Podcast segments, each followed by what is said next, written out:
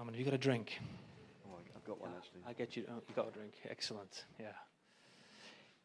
Well, we're going to have Norman share from the scriptures today, and uh, yeah, it's going to be great. So, the, very important to stay hydrated. Yeah, Father, pray for Norman as he comes to share. Father, help us to listen, to learn, and uh, I'm going to top that up for you, Norman. And yes, bless him, Lord. Amen. Amen. Thank you.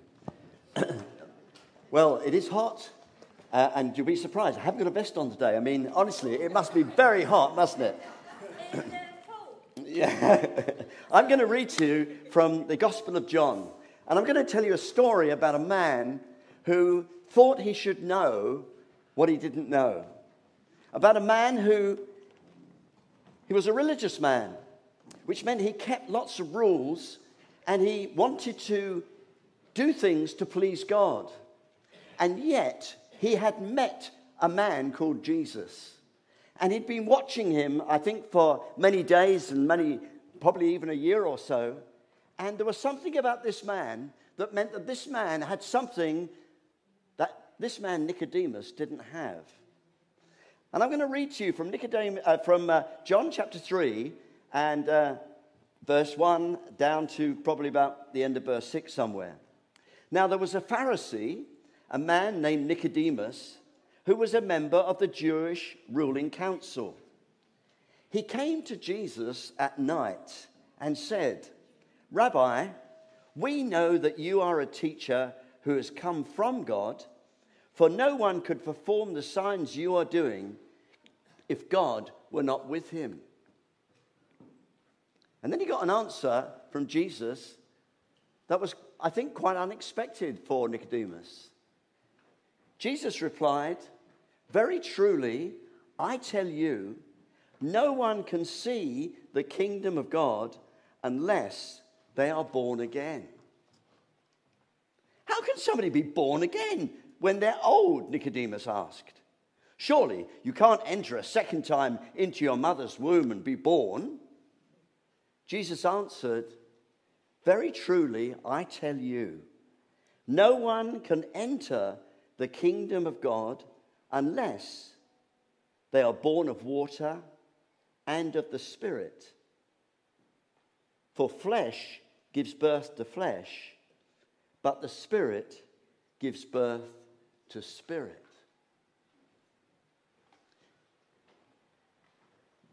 Did you notice that Nicodemus came by night? He, uh, he didn't want anybody to know that he didn't know what he should know. And so he crept, had probably made an arrangement with Jesus to come and have a, a private interview with him. And he came with an honest compliment. I've seen you doing things that nobody else could do unless you've come from God. What he'd seen had changed his heart enough to want to get close to this man, Jesus. And what Jesus said was quite astounding for him. What he heard was, I tell you, no one can see the kingdom of God unless they're born again.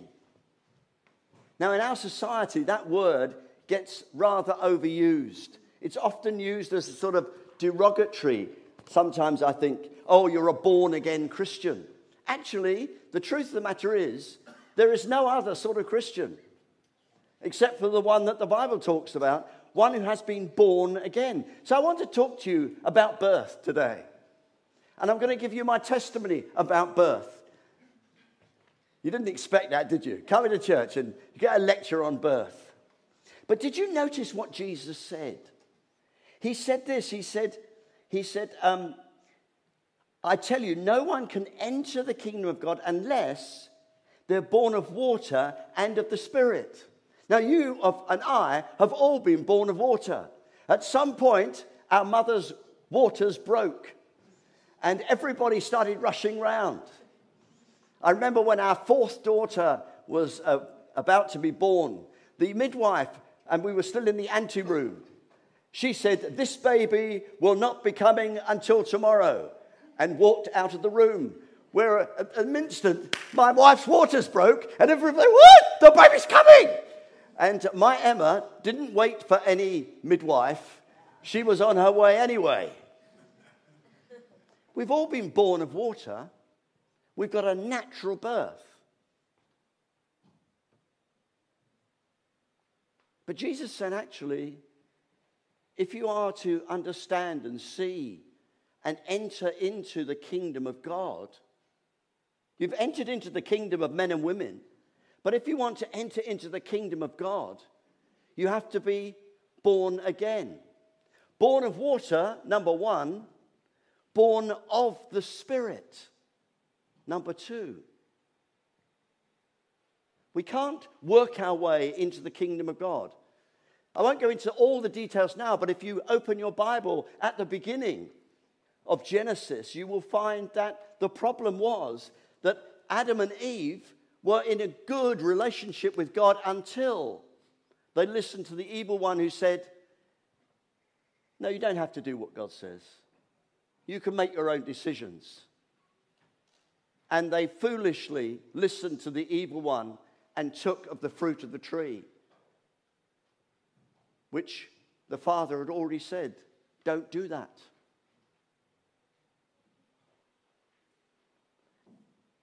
And immediately they ate of that fruit, they died spiritually. Suddenly they were cut off from God. And it's only a chapter after that we find, or I don't, it's a chapter in my Bible anyway, afterwards, that we find the offspring of that couple, one of them murdering the other because sin had entered into the world and evil had entered into the world. Because, why? Because men and women took their eyes off what God said and said, basically, I want to be my own God. I want to do what I want to do. I was like that. 62 years ago, I was like that. I was a timid 14 year old who was at a camp on holiday being taught to sail by seemingly really mature young men. I think they were about 23 or 24. Took me onto the River Dart and started to show me how to sail. And for years, I'd had a question in my mind. It came from me growing up in a Catholic school. And one day, asking my teacher when we were being shown round what she called the house of God, as a six year old asking all the naughty questions. And I said, Please, miss, where's God then? If it was his house, I expected to see him. And she said, and I now understand this theologically, she said, He's in the box at the front on the altar. Now, that's because the Catholics believe that when they take the bread and the wine, it becomes the body and, Christ, uh, body and blood of Christ. I don't think that I would agree with that now, but that's what they believe. And so she was saying, He's in that box. But as a six, year, six or seven year old, I thought, You can't put God in a box. and I spent time asking myself, So who is this God? And here I found myself sailing with these young men. And they seemed to be able to handle life very well. We were getting it was quite a windy day. I remember it. I remember being scared out of my life, but thrilled out of my life. And I said to these guys, as we were coming back in, having survived the ordeal, Do you know who God is? That was always my question to people. Do you know who God is? Not intellectually, do you know who God is? Do you, do you know inside? And uh, he said to me, Yes, I do. I thought, I found one. he said, and actually, this evening, there's a man coming who will speak about how you can find a relationship with God for yourself. I was very excited. See, Jesus said you need two births. You've had your natural birth, but actually, we need to be born of the Spirit. Because the problem is, since we were born in Adam, we carried the same sin that he carried. And you, if you've got children, we, you don't have to wait very long before your wonderful little child, such a, a precious little petal, gets hold of their dinner and says no and throws it out the pushchair or whatever it is. Where does that come from? Where does this I will do what I will do come from? My precious baby, I gave birth to it. Now it's saying no. I'm afraid sin is in each one of us, and we are foolish if we don't recognize that. But God has a solution. And he's telling Nicodemus what the solution is. He's saying, Nicodemus, you need to be born again. And actually, that totally reflects what the beginning chapter of John says. It says this in John uh, chapter 1, verse 9. It says, The true light, speaking of Jesus, that gives light to everyone, was coming into the world. He was in the world, and though the world was made through him, the world didn't recognize him. He came to that which was his own, but his own did not receive him. Yet, this is the verse 12 to all who did receive him, to those who believed in his name, he gave the right to become children of God. You see, when Jesus said to Nicodemus, You must be born of the Spirit, he was saying, actually, God has made it possible for each one of us to have the right to be born a second time and become children of God. And it says in that verse, it says, Yet to all who received him, how are they receiving him? As these young children today have told us, they're receiving Jesus as their Lord. You see, this, is a, this has been a burial service. That's why we put them under the water. I've baptized lots of people. They have their mouth closed and their eyes closed. Because it's, it's, they're saying, I have died to my old life. But by the power of Jesus, I'm being raised to a new life. And in this chapter of John, he says, Yet to all who did receive him, to those who believed in his name. Nicodemus had believed, he'd seen something in this man. It says, he gave the right to become children of God. And then it explains the whole conundrum. Here it comes. He says, the right to become children of God. And then he says, children born, not of natural descent. Of course, we do have to be born of natural descent, but that isn't how we get into the kingdom born not of natural descent, nor of a human decision or a husband's will, but born of God. See, the difference between religion and Christianity is this is religion is often to do with what I can do to try and please God or to find God. What this Bible is telling us about Jesus is that actually God the Father sent his Son to find us. That's very different. To find us. And when I was on that boat, I was only hours away from Jesus finding me.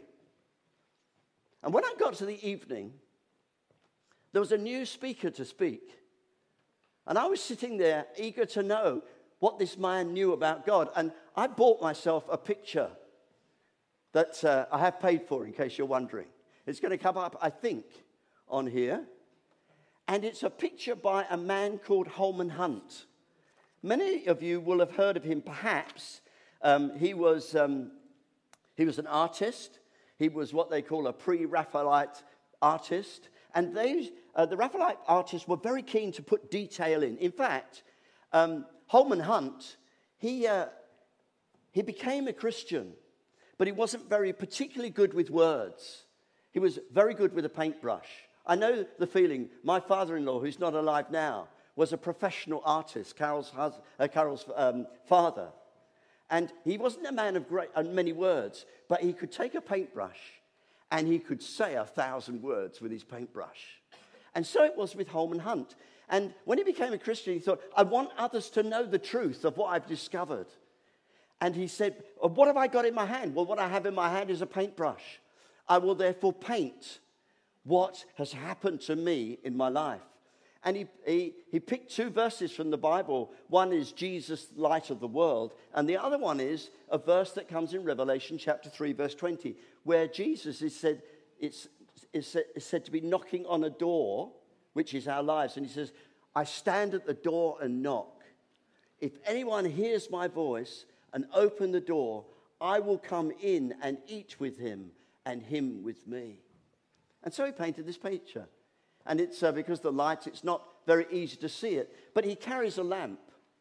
And he's standing outside of a door that has been slammed shut for years. Can you see the weeds? Can you see the briars all over the door? This door has not been opened.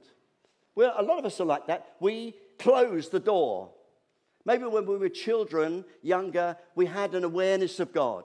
And we asked a few questions. People don't, don't bother about that. And in the end, as we grew to be older people, some of us have closed the door. And then we're a bit like Nicodemus. We don't really, uh, we, we want to know more, but, well, I'm not, I'm not young anymore. And, and we find it embarrassing to ask the right questions. Perhaps it's embarrassing to admit, I don't really know who this God is. So Holman Hunt painted this picture. The door represents our lives. And Jesus is outside carrying a lamp, and that lamp unashamedly shows the state of the door. When he comes to our lives, he doesn't brush things under the carpet. They said, Oh, well, you know, you, you've done this and you've done. Never mind, we'll lift the carpet. We'll just brush it under the carpet. Let's say no more about it. He doesn't do that because he knows that if you do that, eventually that rubbish and dirt will show itself. No, he comes to change us. He comes to bring new life. He comes to cleanse us. I wonder if you've done that. Maybe you think, oh, crumbs, you know, I feel a bit like Nicodemus. Uh, you know, if I come close to this God, maybe he'll reveal things that I don't want to be revealed. Yes, he might do, but he won't make a big thing of it.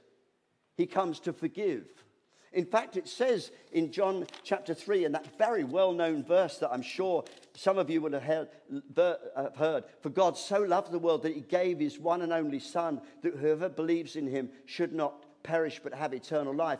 And then it adds this, which we often don't read For God didn't send his Son in the world to condemn the world, but to save the world through him. He comes with his lamp to show us that we need to be saved. We need to be born of the Spirit. But He doesn't come to make an exhibition of our sin, He comes to deal with our sin. He comes that we might recognize it. And then, so a word was used two or three times, and he said, Have you repented of your sin? Not a word we like, people like to use today, repenting. Yes, it means, it means changing your mind and your actions and turning around and saying, I was going that way, I'm now going to go this way. That's what repentance means. Does it also mean to ask forgiveness? It does mean to ask for forgiveness, yes. And in that action, thank you very much, in that action of doing that, of turning your back on what was yourself and turning to uh, God, you are actually asking Him for, it, for what He did on the cross to be put to your, pla- to your life. Exactly right. But yeah, and you have to accept the darkness as well in order to turn to the light. Exactly. We have Where you were to then move forward. exactly. So very helpful. We have to accept that I was in darkness and what I was doing was making a mess of things. But I'm going to move forward into His light. And oh, the picture's gone. But um, sorry, I just want to notice one or two things about this picture. If we can only find it again, it's somewhere in the computer. Um, well, I remember the guy preaching on this, and he said, he said to us boys, Do you notice something? Now, some of you already know. But if you look at the door, uh, look at the door carefully, you'll notice there's something missing. And Holman Hunt did that particularly on purpose. What's missing from that door? It's probably very difficult for you to see. He's knocking on the door, but actually, what is missing is a door handle. Because God will never force his way into our lives, and it is for us to open our lives to him and invite him in. And 62 years ago, I heard this being preached on. And I said, Lord Jesus, I want to have you in my life. And I don't mind how embarrassing this is going to be for me. I want you to come in and clean up my life that I might be born again.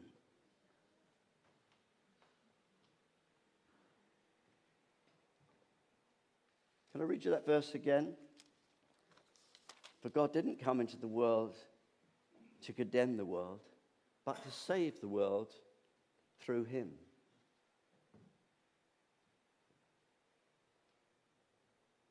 What about you? I'm going to give an opportunity for you to respond.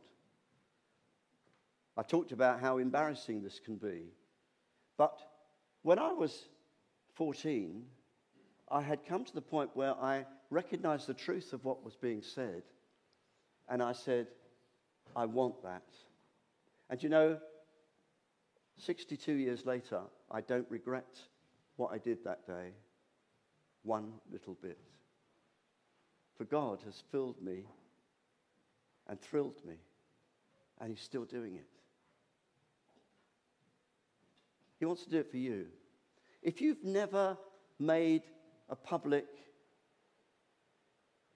statement that you want Jesus to be in your life, maybe you're a bit like Nicodemus, a bit of a secret disciple. Actually, he wants to bring you out into the open so you know that you have asked him to be your Lord. I, am so pleased I stood that evening because I now know I, that was the day when I asked him to be my Lord. There was a lot of work to be done in, in my house. Oh, I'm sure he looked in the cupboard. My goodness, what is this? But he, he sorted me out. But I had to invite him in. In order to be born of the Spirit, we have to invite the Holy Spirit in. And the Bible says he's the one that convicts of sin and unrighteousness and the judgment to come. And I want to invite you, if you've never done that, that this is time of baptism, time of seeing others going forward, but it's an opportunity for you to say, I want to just make a step in the right direction. I'll tell you how I'm going to do this, for my aim is not to embarrass. I'm, I'm standing here with my testimony of having stood to follow Jesus. And I'm going to ask you in a moment, if you want to, to just stand where you are. And I'm going to wait a moment or two, and then I'm going to ask everybody else to stand with you so that you're not on show. But for you to know, I'm making a statement. I want to follow this Jesus. I want to start on the road of getting to know him. And then I'm going to pray a prayer, which I'm going to ask everybody to pray. And it's going to be a prayer something like, Lord Jesus, I'm asking you now to forgive me for all the wrongdoing that has been in my life. And I'm asking you to put to my account the forgiveness and the freedom which you gained for me when you died in my place on the cross.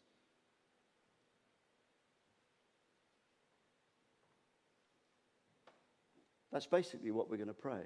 And we're also going to ask the Holy Spirit to come and fill us so that we then have His strength to move forward. For we're not saying every day, in every way, I'm getting better and better. As though we were going to do something, but we're going to rely upon His strength. And so, if as I've spoken, you think I would, I do want to make that a clarity in my life that I am following Jesus. By the way, you don't have to be perfect to do this. In fact, you come as a sinner. But actually, He wants to forgive you. I'm going to ask you would you like to join me in standing if you are in that category and saying, I would like to make the statement, I want to ask Jesus to be the Lord of my life, and I want to begin following Him? Would you please just stand with me now? I'll wait a moment or two for you to have that opportunity. Well done. Thank you. Anybody else just waiting? I won't wait many moments. Anybody else? Could ask everybody to stand, please. I'm just going to pray this prayer. I'm going to ask everybody, including the person that stood, I'm going to ask you just to pray out this prayer. We'll do it out loud together so that there's not just one voice praying. So I'll say the words, and would you like to repeat them after me? Not because my, my words are better than anybody else's words, but I'm just, I just want to lead you in something that you can bring yourself before God. So could you say these words with me and after me as I say them? Lord Jesus Christ, I come to you now. And I'm asking for forgiveness. For all the times when I've lived the way I wanted to live. I ask you to forgive me.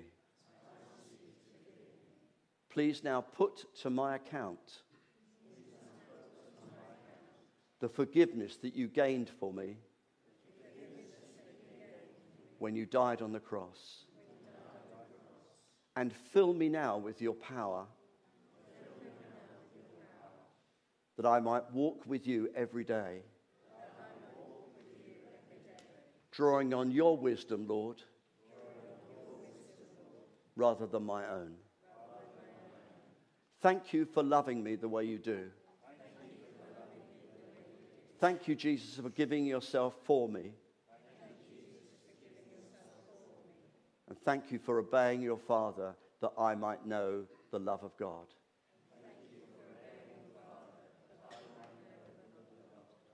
Amen. Lord God, I want to pray for, the, for us as a church and for person that stood. I want to ask you, Lord, as a church, may we move forward in your strength, in your power, and in your love. And may, Lord, your grace flow through our lives to all those around us, we pray. In Jesus' name. Amen. And I just say you stood this morning, and the Bible says that when one person stands before God like that, it says the angels celebrate. So we would just like to say, well done for having stood.